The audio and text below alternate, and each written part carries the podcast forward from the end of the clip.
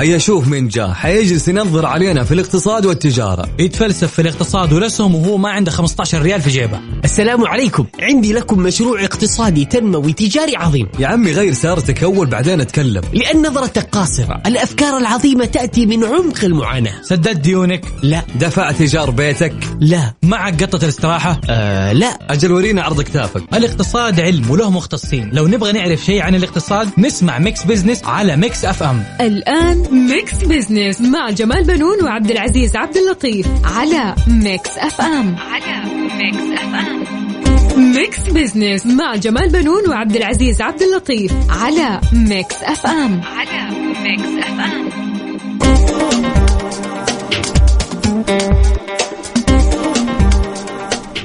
أهلا ومرحبا بكم مستمعين. أنا جمال بنون أحييكم من ميكس إف إم وبرنامج ميكس بزنس.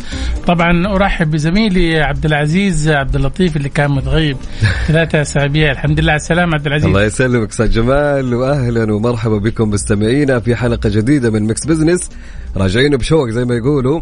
طبعا البرنامج يأتيكم كل أسبوع في نفس هذا الوقت. طبعا نتناول القضايا الاقتصادية ونبسط رؤية 2030 بحيث تكون أسرع فهما وهضما. صحيح آه، عبد العزيز آه، نبدأ مشوار حلقتنا اليوم آه، بالخبر الأحدث طبعا اللي هو بلغ عدد قضايا طلبات التنفيذ ضد متعثرين في سداد قيمة الأجرة عند استحقاقها والمسجلين في عقد الإيجار السكني الموحد.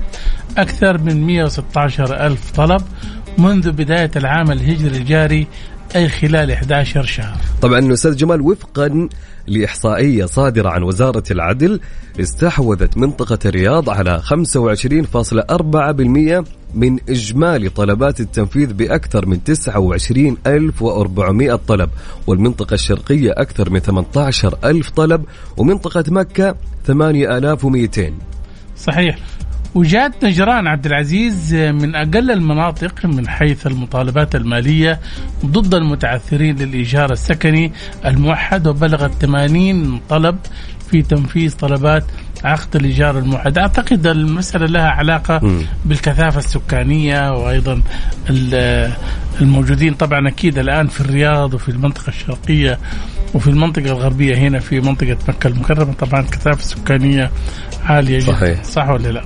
صحيح. طبعا في شأن آخر الزيارة السريعة لولي العهد الأمير محمد بن سلمان إلى كل من مصر والأردن وتركيا. حملت دلالات سياسية واقتصادية وكشفت أيضا التشاور في كافة القضايا التي تهم المنطقة سوف نتعرض للجانب الاقتصادي من هذه الزيارة وأهم أوجه التعاون والتنسيق الذي تم خلال الزيارة. نتعرف أكثر حول أهمية زيارات ولي العهد الأمير محمد بن سلمان إلى هذه الدول مع الأستاذ عبد الله بن عبد الرحمن الربدي عضو مجلس إدارة الجمعية المالية السعودية. مرحبا بك أستاذ عبد الله في ميكس بزنس. أهلا وسهلا. أهلا وسهلا حياكم الله.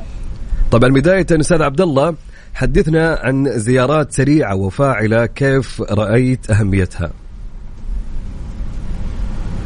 الحقيقة طبعا هذه الزيارات جت في وقت يعني آه، جدا مهم آه، المملكة يعني اليوم تقوم بدور ريادي في منطقة الشرق الأوسط. آه، احتل الجانب الاقتصادي أعتقد أبرز الجوانب اللي في الزيارة. حيث صاحب الوفد ال- ال- ال- المرافق لسمو ولي العهد جانب كبير من رجال الأعمال وممثلين عن قطاعات اقتصادية لتوقيع اتفاقيات واستثمارات آه، تخص آه، يعني تخص السعودية بشكل عام.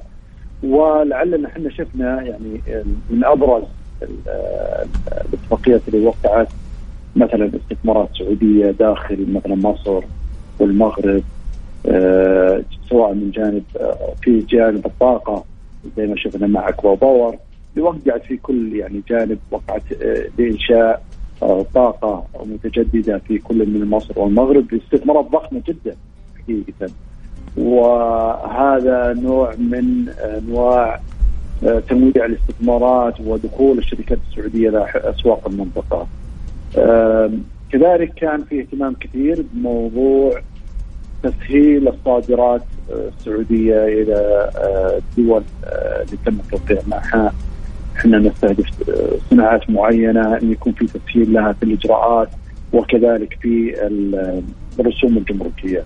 فكانت تحمل حقيقة الطابع الاقتصادي كان مهم جدا في هذه الزياره.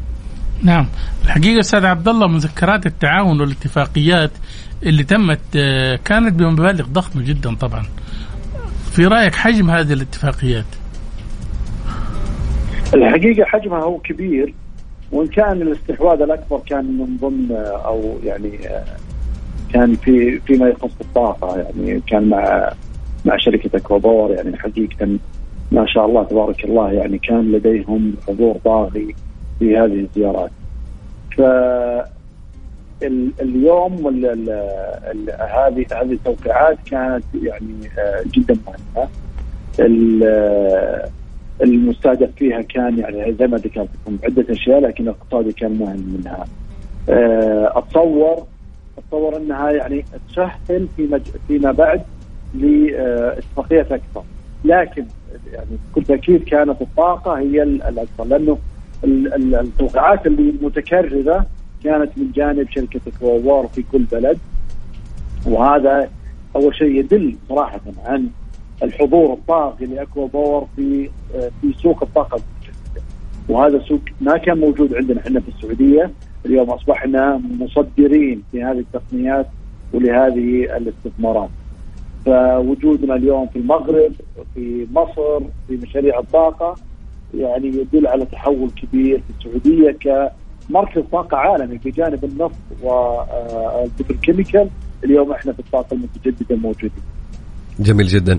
أستاذ عبد الله انعكاسات هذه الاتفاقيات على التعاون الاقتصادي المشترك؟ أول شيء آه، يعني يمكن الأبرز يمكن ذكرت لكم إنه هو عندنا اليوم صادرات ما في يمكن في مثلا مع المغرب ما في اتفاقيات شاملة لكل الصادرات السعودية. في محاولة لليوم ومباحثات مفاهمات تسهيل للصادرات السعودية إنها تصل للمغرب. كذلك في تركيا آه، هنالك رغبة في زيادة التعاون التجاري آه، السياحة ما بين البلدين وكانت واحدة من الأجندة آه، اللي بحثت في هذه الزيارة. ونعرف اليوم السعودية اهتمامها في أن تكون مركز سياحة يعني إقليمي وعالمي وتهدف إلى ترويج السياحة في السعودية والمشاريع السياحية في السعودية حقيقة سواء على البحر الأحمر أو حتى في مناطق نيوم وغيرها آه ونعرف ان تركيا عندها طبعا خبرة في هذه المجالات فليكون في آه مجال لتطوير آه استثمارات سياحية داخل السعودية وكذلك تطوير السياحة بين البلدين. يعني هذه ممكن كانت يعني في مسألة تركيا في مسألة آه، مصر والمغرب كان الاهتمام حقيقه في الطاقة المتجددة. جميل جدا أستاذ عبد الله انتهى وقتنا نشكرك لمشاركتك معنا اليوم في برنامج Mix Business شكرا لكم يعطيك العافية. طبعا كان معنا الأستاذ عبد الله بن عبد الرحمن الربدي عضو مجلس إدارة الجمعية المالية السعودية.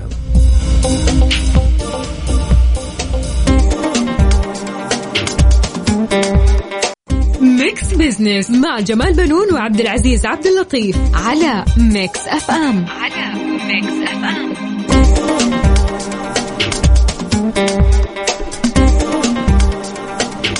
أهلا بكم من جديد مستمعينا عبر أثير إذاعة Mix FM. أنا عبد العزيز عبد اللطيف ومع الأستاذ جمال بنون أستاذ جمال. أهلا وسهلا عبد العزيز وأهلا بالسادة المستمعين الكرام. طبعا كالعادة عندنا بنقول لكم فقرات اليوم في آه، Mix Business. كالعادة في فقرة على السريع نستعرض أبرز الأحداث والأخبار الاقتصادية مع تعليق على بعض منها.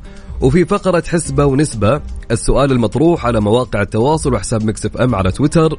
سؤالنا يقول اليوم من وجهة ونظرك ما هي أكثر التخصصات العلمية التي يحتاجها سوق العمل حاليا طبعا عندنا أربع اختيارات الاختيار الأول النظرية الاختيار الثاني التكنولوجية الاختيار الثالث الطبية الاختيار الرابع لك الحرية في أنك أنت آه، تحدد أخرى يمكن ما مو من هالثلاث اللي حنا كتبناها فإيش رأيك بسؤال اليوم أستاذ جمال؟ أنا أعتقد اليوم آه، أصبح من الضروري إنه آه، الواحد يرسم سياسة يعني مساره الوظيفي أكيد. آه، من خلال آه، يعني آه، مراحله التعليمية. وأظن إحنا كمان شفنا كنماذج وتجارب في يعني في العالم. إحنا شفنا مؤسس آه، أبل ومؤسس الفيسبوك. الجماعة دول ما كملوا دراستهم الجامعية ولكن اتجه للمسار الوظيفي يا سلام. الابتكارات يعني ورواد الأعمال. لما شاف نفسه فاضي آه، إنه هو يبغى يدرس فراح كمل دراسته. فنحن ما نحرض نقول لا تكمل دراستك إلا كمل دراستك بالعكس اليوم الدراسة مهمة ولكن حدد مسارك أنت مو تروح تدخل تدرس حاجة في الأخير تلاقي نفسك عاطل وقاعد في. البيت صح ولا لا صحيح. الآن إحنا يعني آه، النظرية أظن ما أعتقد الآن يعني أصبحت آه، آه، ذات أهمية كبيرة ربما يكون التكنولوجية والطبية وك- وأظن كمان الأمن السيبراني كمان ممكن مم. يكون له يعني مطلب مهم. أظن حتى كمان ال- التخصصات المالية ش- كمحاسبة وكغيرها من ال- الأقسام أصبحت مطلوبة. ولا أنت إيش رأيك عبد العزيز؟ والله أنا فكرت بكل أمانة قبل البرنامج قاعد أفكر في السؤال لهاليوم إيه. حقيقي يعني حتى قاعد أسوي سيرش على كل التخصصات النظرية التكنولوجية الطبية. حسيت فجأة إن الكل مهمة بكل أمانة. يعني أنا من من وجهة نظري أنا أشوف كل واحدة أهم من الثانية صراحة يعني. يعني حاولت إني أجيب شيء أفضل من الثاني يعني قلت التكنولوجيا الآن نحن في عصر التكنولوجيا فكل التخصصات اللي في التكنولوجيا جدا مهمة. وأيضا النظرية. نعم. فلو نتكلم عن نظرية في تخصصات جدا كثيرة. فصعب إني أختار اليوم. بكل أمانة أشوف الكل مهمة. بكل أمانة. صحيح. إحنا ننتظر مشاركة السادة المستمعين ونسمع تعليقات ال- ال- النقطة الرابعة اللي كاتبين فيها. إذا كانت أخرى حدد زي ما ال- يا تفضلت. الآن. شايف؟ يحدد ال- العلم المطلوب الآن يعني. طيب آه، بنعيد سؤالنا. سؤالنا يقول من وجهة نظرك ما هي أكثر التخصصات العلمية التي يحتاجها سوق العمل حاليا؟ طبعا عندنا أربع اختيارات. هل النظرية أم التكنولوجية أم الطبية؟ الاختيار الرابع إنك أنت تحدد شيء إذا ما كانت بين هالثلاث. طبعا شاركني على الواتساب على رقم 054 88 11700 خلينا نعيد. 054 88 11700 خلونا نشوف مشاركاتكم وارائكم واكتبوا لنا وش السبب من وجهة نظرك. طبعا أستاذ جمال في فقرة أهل الثقة نتعرف اليوم أكثر حول دور الهيئة السعودية للمقيمين المعتمدين وبرامج رفع كفاءة العاملين مع ضيفنا من الرياض الأستاذ سعد البيز مدير إدارة التواصل بالهيئة السعودية للمقيمين المعتمدين تقييم. آه وأما في فقرة Spotlight نتحدث اليوم عن برنامج تطوير القطاع المالي البرنامج الذي أطلق وزير المالية رئيس لجنة برنامج تطوير القطاع المالي الأستاذ محمد بن عبد الله الجدعان وإطلاق الخطة التنفيذية لاستراتيجية التقنية المالية. طبعا حول هالموضوع راح يتحدث معنا الدكتور عبد الله إبراهيم السلطان رئيس تنفيذي مالي. طبعا كل هذا وأكثر وين اليوم أستاذ جمال؟ طبعا أكيد في Mix Business وبوجودك كمان يا عبد العزيز بعد غياب طويل يعني إن شاء الله اليوم تكون الحلقة مشوقة. نعم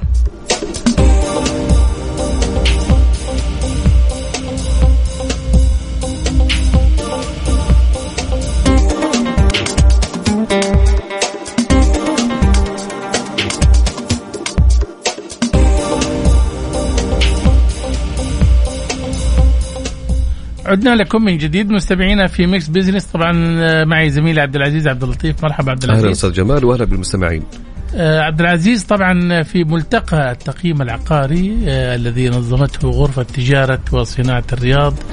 قال الأمين العام للهيئة السعودية للمقيمين المعتمدين أنه تمت خلال النصف الأول من هذا العام تقييم أكثر من 94 ألف عملية للأصول العقارية. وقيم تتجاوز 240 مليار ريال. طبعا نتعرف هنا أكثر حول دور الهيئة السعودية للمقيمين المعتمدين وبرامج رفع كفاءة العاملين للحديث حول هذا الموضوع. يسرنا أن يكون معنا من الرياض الأستاذ سعد البيز مدير إدارة التواصل بالهيئة السعودية للمقيمين المعتمدين تقييم. مرحبا أستاذ سعد. أهلا وسهلا. مساء الخير أستاذ جمال أستاذ عبد العزيز ومسي على السادة المستمعين بكل خير. أهلا وسهلا. حياك الله في Mix Business طبعا. حياكم الله أهلا وسهلا. خليني بس أسألك يعني 94 ألف عملية تقييم إيش هي أبرز أغراض التقييم اللي تمت في هذه العمليات؟ طيب إذا تسمح لي أستاذ جمال في البداية آه، أود استغل تواجدي معكم بالإذاعة. للتعريف عن أهمية التقييم ودور المقيم آه، في هذا الحراك الاقتصادي الذي يكون. إحنا الآن لما نتكلم على التقييم، التقييم هو مهنة. ولما نحدد ما هو المقصود بالتقييم، المقيم أو عملية التقييم هو تقدير القيمة لأصل محدد ولغرض محدد وقت محدد. هذا الأصل ممكن يكون عقار ويحدد الغرض من هذا التقييم هل هو الغرض أنا أقيم العقار لغرض البيع أو أقيم العقار لغرض الشراء. ويحدد تاريخ التقييم أحتاج التقييم في تاريخ اليوم أو ممكن أنا أستعين بمقيم لتحديد قيمة أصل معين قبل خمس سنوات أو قبل مدة معينة فإحنا اليوم نتكلم أستاذ جمال واستاذ عبد العزيز عن التقييم انه التقييم أصبح مهنة صدر نظام المقيمين المعتمدين بمرسوم ملكي لينظم هذه المهنة ولأهمية هذه المهنة ولدور المقيم المهم في هذا الحراك. آه فالتقييم مثل ما ذكرت هو مهنة اي ولا يحق لأي شخص ممارسة هذه المهنة ما لم يكن مرخصا له لمزاولة هذه معليش أستاذ سعد بس قل لي بس يعني خلينا نعطي المعلومة هذه للسادة المستمعين، إيش شروط طبعا. الالتحاق في هذه المهنة؟ طبعا الهيئة عندها دراسه هذه، إحنا لما نتكلم عن التقييم أو الهيئة السعودية للمقيمين المعتمدين تمنح عضويات لممارسة هذه المهنة وتمنح تراخيص لمزاولة المهنة. فبإمكان الأشخاص الذين يرغبون في مزاولة هذه المهنة للحصول على العضوية هنالك اشتراطات للحصول على العضوية. آه، من شهاده بكالوريوس كحد أدنى بالإضافة إلى اجتياز البرامج التدريبية، الهيئه لديها ذراع تعليمي هو أكاديمية تقييم؟ تقدم من خلاله برامج تدريبية في فروع التقييم المختلفة، وبالمناسبة أستاذ جمال الهيئة تنظم مهنة التقييم وليس آه، متخصصة في التقييم العقاري، فهنالك أربعة فروع تمنح الهيئة شهادات وتراخيص وشهادات مهنية. أه نتكلم على التقييم العقاري. والفرع الثاني اللي هو تقييم المنشآت الاقتصادية والأصول الغير الملموسه، الفرع الثالث تقييم الآلات والمعدات، الأخير الفرع الرابع تقييم أطراف المركبه، فجميع الفروع هذه الهيئة لديها برامج تدريبية تؤهل الاشخاص الذين يرغبون في مزاولة هذه المهنة الحصول على العضوية ومن ثم استكمال المسار التدريبي للحصول على الترخيص ومزاولة هذه المهنة. جميل جدا. أستاذ سعد جميع هذه العمليات هل هي تتم عبر منصات إلكترونية أو تعامل مباشر مع المقيمين؟ طبعا يا ليت توضح لنا أكثر في هالنقطة. طيب إذا إذا أنت تسمح لي بس أو بخصوص السؤال الأول يمكن أنا كان كان في عندي مقدمة على تفضل. السؤال. إي نعم. بالخصوص ال 94 ألف عملية تقييم اللي تمت خلال النصف الأول مثل ما ذكرت هنالك أغراض للتقييم. أنا ممكن أي شخص يسمعنا اليوم يقدر يستعين بالمقيم لعدة أغراض.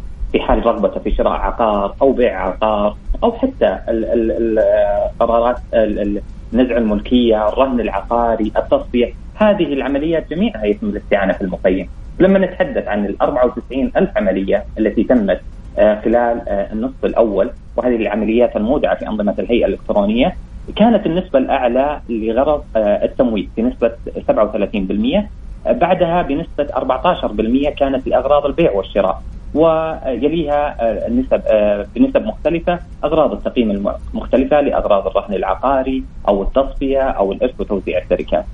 طبعا العقارات التي تم تقييمها في النصف الأول كانت بنسبة 95% لأغراض لاستخدامات سكنية. ممكن تكون أراضي سكنية ممكن تكون منازل أو شقق أو غيرها لاستخدام سكني. أيضا بالمناسبة أنه النصف الأول شهدت منطقة مكة المكرمة النسبة الأعلى في عمليات التقييم تليها منطقة الرياض ومن ثم منطقة المدينة المنورة والمنطقة الشرقية هذا بخصوص يمكن تفاصيل العمليات اللي تمت خلال النصف الأول أه وإذا جيت أستاذ عبد على السؤال الثاني إنه تفاصيل هذه العمليات هل هي كانت بشكل مباشر أو لا؟ أيه. طبعا ال ال الهيئة يمكن دشنت منصة إلكترونية اللي هي منصة قيم. فكرة هذه المنصة تربط أي شخص يرغب بالاستفادة من عمليات التقييم بمنشآت التقييم المرخصة. أنا أضمن خلال هذه المنصة أن يتعامل مع منشأة تقييم مرخصة معتمدة من الهيئة السعودية للمقيمين والمعتمدين. هذه المنشآت عليها التزامات وتلتزم بتطبيق المعايير. آه، أيضا هذه المنصة تتيح إدارة الطلب إدارة طلب التقييم بشكل إلكتروني متكامل. يعني حتى اختيار اختيار المنشأة بشكل إلكتروني حتى عملية الدفع واستلام التقرير تتم بشكل إلكتروني كامل. آه، طبعا المنصة هذه تم تدشينها آه، ممكن في نهاية أو عفوا السنة الماضية ونفخر اليوم في هذه المنصة بشراكتنا مع صندوق التنمية العقاري. طبعا إحنا لما نتكلم عن صندوق التنمية العقاري يعتبر أضخم جهة آه، من الجهات التي تمنح عمليات التمويل اليوم آه، تم الربط مع صندوق التنمية العقاري لإدارة جميع عمليات التقييم التي تتم في الصندوق. آه، وللاستفادة من خدمات المنشآت التقييم المرخصه. هذا الربط أيضا ساعد في ارتفاع جودة تقارير التقييم المرتبطة بالجهات التمويلية. في عام 2020 كانت نسبة جودة التقارير 40% السنة الماضية بعد عملية الربط ارتفعت النسبة إلى 88% في عام 2021 هنالك عدة أسباب يعني ساعدت. إنه نعم. من خلال الربط الالكتروني كان هنالك آه، توحيد للنماذج التي يتم العمل عليها من قبل منشآت التقييم آه، أيضا هنالك حوكمة وإجراءات قام فيها الصندوق العقاري وأيضا منح المقيم استقلالية أكبر ولله الحمد وصلنا إلى هذه شيء جميل يعني المعاملات الآن الإلكترونية هل تنجز بشكل سريع ولا تستغرق وقت؟ لا هي هي العمليات التقييم لا يوجد لها وقت محدد. إنما إحنا نتكلم اليوم إنه هذه المنصة ريحت وأتاحت خدمة إنه أنا أقدر آه، آه، من خلال هذه المنصة أتعامل مع منشأة تقييم مرخصة ويتم العمل أو إدارة الطلب بشكل إلكتروني، مدة التقييم تختلف أستاذ جمال بناء على نوع الأصل والعقار. فبعض الأصول تحتاج لها مدة معينة وبعض الأصول تختلف المدة فيها. أنا ما أقدر أو منشأة التقييم ما تقيم مثلا العقار اللي مساحته 300 متر مثل العقار اللي مساحته 5000 متر أو العقار التجاري. هنالك مدة آه، تقييم تختلف من عقار لعقار بناء على نوع نعم. الأصل والتعقيدات التي موجودة في كل أصل نعم نعم طيب إيش هي توجهات الهيئة الآن ومبادراتها في تعزيز جودة مهنة التقييم؟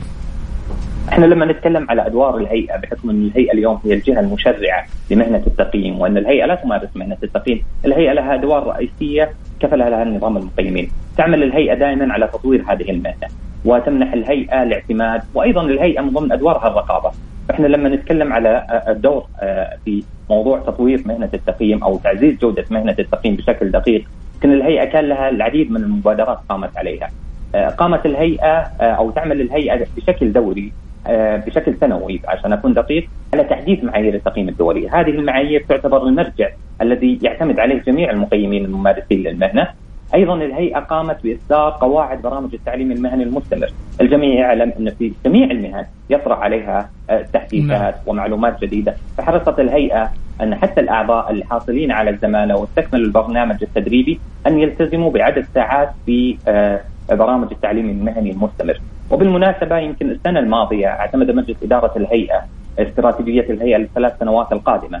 فهنالك العديد من المبادرات التي إن شاء الله راح تعمل عليها الهيئة. آه، ستقوم الهيئة بعمل لجان قطاع التقييم المتخصصة هذه اللجان يعني إن شاء الله راح يكون لها الأثر نعم. في تحديد التوجهات المستقبلية صحيح. لكل فرع من فروع التقييم، حصر مجالات التطوير للفروع، وأيضا تحديد التقاطعات مع الجهات آه، ذات العلاقة بالمهنه التقييم. صحيح. أستاذ سعد انتهى وقتنا شكرا لمشاركتك معنا شكرا جزيلا لكم مستمعينا كان معنا الأستاذ سعد البيز مدير إدارة التواصل بالهيئة السعودية للمقيمين المعتمدين تقييم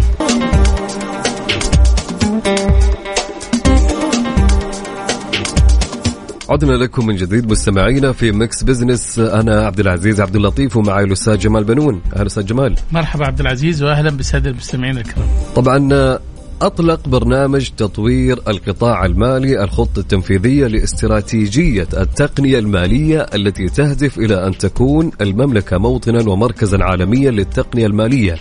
وأن يكون الابتكار في الخدمات المالية المعتمد على التقنية هو الأساس بما يعزز التمكين الاقتصادي للفرد والمجتمع.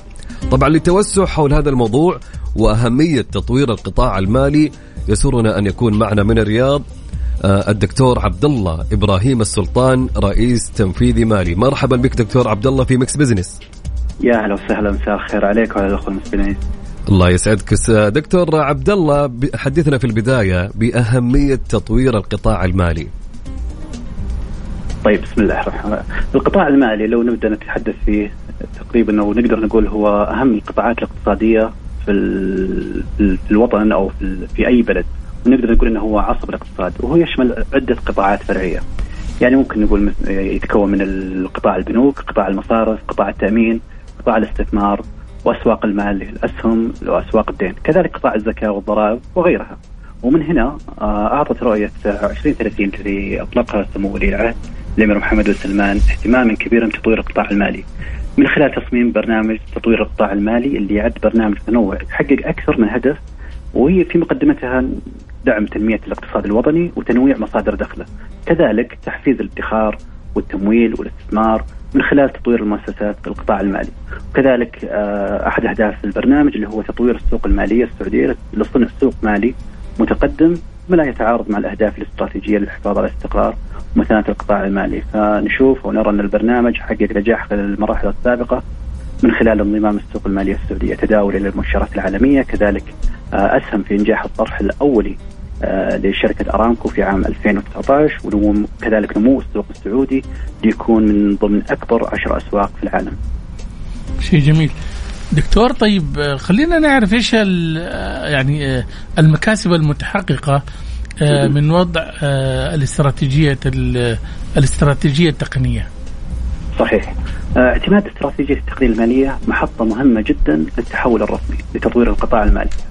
فهذه الاستراتيجية تهدف إلى رقمنة القطاع بالكامل كهدف أساسي للتطوير والعمل كذلك على الابتكار في الخدمات المقدمة يعني مثال على ذلك وفي إطار تحقيق هذا الهدف تم تدشين اللي هو نظام المدفوعات الفورية أو بما يعرف السريع وانعكس هذا التطور على حصة المعاملات غير النقدية فارتفعت آه من آه إلى 57% من إجمالي عمليات الدفع بنهاية العام الماضي 2021 لتتجاوز المستهدف اللي كان متوقع اللي هو 55% ساعد البرنامج على زيادة الدعم في مجال التكنولوجيا المالية للشركات الجديدة والناشئة.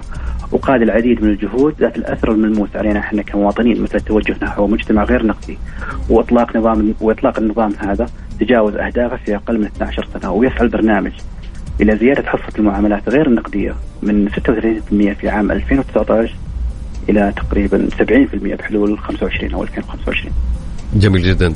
دكتور عبد الله من وجهة نظرك ما هي أهم المؤشرات التي تعتمد عليها الخطة؟ آه، هناك الكثير من المؤشرات اللي ذكرها التقرير لكن أعتقد إن أعتقد من وجهة نظري إن أفضل أو أهم المؤشرات هي الابتكار وتطوير العمليات الرقمية كذلك جذب الاستثمار أو جذب عفوا جذب الاستثمارات الأجنبية بالذات كذلك رفع نسبة مشاركة القطاع الخاص خصوصا الشركات الصغيرة والمتوسطة بالإضافة إلى آه، تسهيل ممارسة الأعمال ليكون آه، يعني تسهيل الممارسة لمن يرغب في الدخول في مجال آه، التقنية المالية أو اللي هو بيئة الأعمال الخاصة بالتقنية المالية تكون متاحة وهذا ننظر من خلال ما تم إطلاقه تقريبا قبل شهر اللي هو مركز مركز السعودي للأعمال لتسهيل العمليات. جميل جدا دكتور عبد الله آه، نشكرك لمشاركتك معنا اليوم في برنامج Mix Business. الله يرضى. شكرا لك شكرا على الاستضافة. يعطيك العافية. الله يحفظك. طبعا مستمعينا كان معنا الدكتور عبد الله إبراهيم السلطان رئيس تنفيذي مالي. طبعا لا تروحوا بعيد مكملين معاكم في آه، فقرتنا في حسبة ونسبة. وخليني أعيد السؤال مرة أخرى معكم. سؤالنا كان يقول من وجهة نظرك ما هي أكثر التخصصات العلمية التي يحتاجها سوق العمل حاليا؟ أكيد سوق العمل يحتاج أشياء مرة كثير في هالوقت الحالي. طيب كانت عندنا أربع اختيارات. الاختيار الأول النظرية الاختيار الثاني التكنولوجية الاختيار الثالث الطبية. الاختيار الرابع لك حرية إنك تختار أي من التخصصات اللي ما هي موجودة واكتب لنا وش السبب في كل اختيار أنت تختاره. طبعا ارسل لي إجابتك على الواتساب للبرنامج وللإذاعة. طبعا عندنا كلام كثير حول هذا الموضوع. يا سلام. نتكلم لما نرجع بعد؟ الفاصل. يا سلام. طبعا على رقم الواتساب اللي هو 054 88 11 700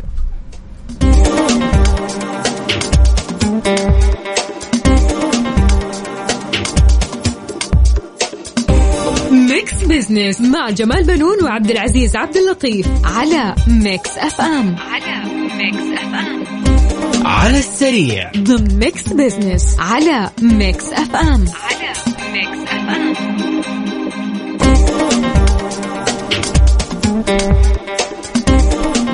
مستمعينا الكرام أهلا ومرحبا بكم من جديد. طبعا في فقرة على السريع أستاذ جمال آه، والمستمعين نستعرض أهم واحدث الأخبار الاقتصادية.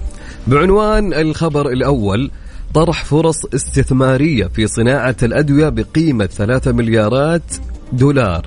طبعا أعلن معالي وزير الصناعة والثروة المعدنية رئيس لجنة صناعة اللقاحات والأدوية الحيوية بندر بن إبراهيم الخريف عن طرح عدد من الفرص الاستثمارية في صناعة اللقاحات والأدوية الحيوية بقيمة 3 مليارات و400 مليون دولار. وذلك تحقيقا لتوجهات المملكة الهادفة إلى تحقيق الأمن الدوائي والصحي وجعل السعودية مركزا مهما لهذه الصناعة الواعدة. والله حقيقة خبر مفرح طبعا. جد جدا. آه، خاصة إنه إحنا في مجال صناعة الأدوية آه، لازلنا يعني مبتدئين آه، ونحتاج إلى المزيد من المصانع طبعا وخاصة فيما يتعلق باللقاحات. الحقيقة الخبر الآخر اللي موجود عندي يا عبد العزيز أربع حالات لإلغاء بلاغات الهروب دون موافقة صاحب العمل. طبعا هذا الموضوع كان يسبب قلق الكثير من العمالة الوافدة اللي كانت آه، تشتكي أنه المؤسسة عملت لها هروب آه، وعممت في كثير من الإدارات الحكومية أنه هذا العامل هارب. فبالتالي كانت يعني كان ما يقدر يعني يروح يشتغل أو آه، ما يقدر ينجز أعماله.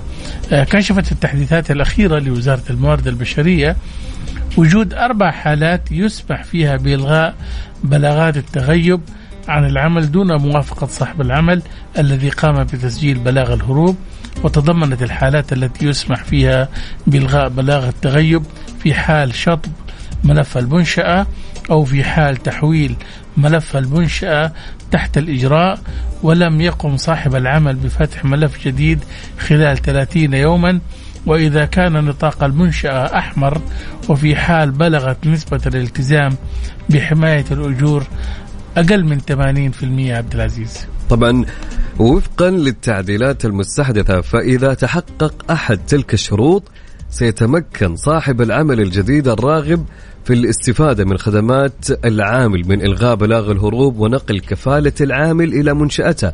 عبر تقديم إيش خلينا نقول لكم عبر تقديم خطاب مصدق إلكترونيا من الغرفة التجارية. يعني هذه جدا مهمة بكل أمانة يمكن الأغلب ما, ما يكون عنده علم. طبعا يأكد فيه تحمله جميع الرسوم المترتبة على العامل وأن تكون منشأة صاحب العمل الجديد مؤهلة لطلب النقل هذه طبعا واضحة الآن أكيد. أصبح الآن أي شخص عنده آه، بلاغ هروب وحابب يعدلها أكيد الإجراءات هذه تسهل له نعم. طبعا خلينا نستكمل آه، في فقرة حسبة ونسبة أستاذ جمال في سؤال لها اليوم كان يقول سؤالنا من وجهة نظرك ما هي أكثر التخصصات العلمية التي يحتاجها سوق العمل حاليا هل هي النظرية أم التكنولوجية أم الطبية؟ الاختيار الرابع أنك أنت تحدد. طبعا شاركني على الواتساب للإذاعة للبرنامج على صفر خمسة أربعة ثمانية وثمانين إحدى عشر سبعمية. أنا عندي كذا مشاركة. ناخذ مشاركاته ولا نشوف النسبة أول شيء؟ إيش رأيك؟ خلينا نقول المعلومة المهمة الآن يعني الآن. طيب حلو يعني يلا. إحنا, إحنا ليش حطينا السؤال هذا اليوم؟ م- لأنه أنت لا تنسى عبد العزيز إنه بحلول عام 2030 آه تكون نسبة البطالة عندنا في السعودية انخفضت من 11% إلى 7% شوف جميل. فمعناته أنت بحاجة إلى أنك تقنن سوق العمل وتفتح مجالات واسعة. إحنا شفنا اتفاقية جديدة في مجال السياحة توطين المشاريع السياحية إنه آه، العاملين اللي فيها حيكونوا سعوديين. الآن بنشوف خدمات الحج والعمرة كلهم أصبحوا سعوديين. فبالتالي أنت بتخلق فرص عمل مقننة ومدروسة. ما تخرج لي طالب يدرس أربع سنوات خمس سنوات وفي الأخير يتخرج يلاقي نفسه ما عنده وظيفة. ليه؟ لأنه التخصص اللي هو درسه السوق ما يبغاه. صح ولا صحيح. لا فبالتالي انت لابد انك انت تقنن العملية طبعا. نعم. طبعا خلينا ناخذ النسبة أول في تويتر على حساب ميكس إف إم راديو. طبعا سؤالنا في أربع اختيارات.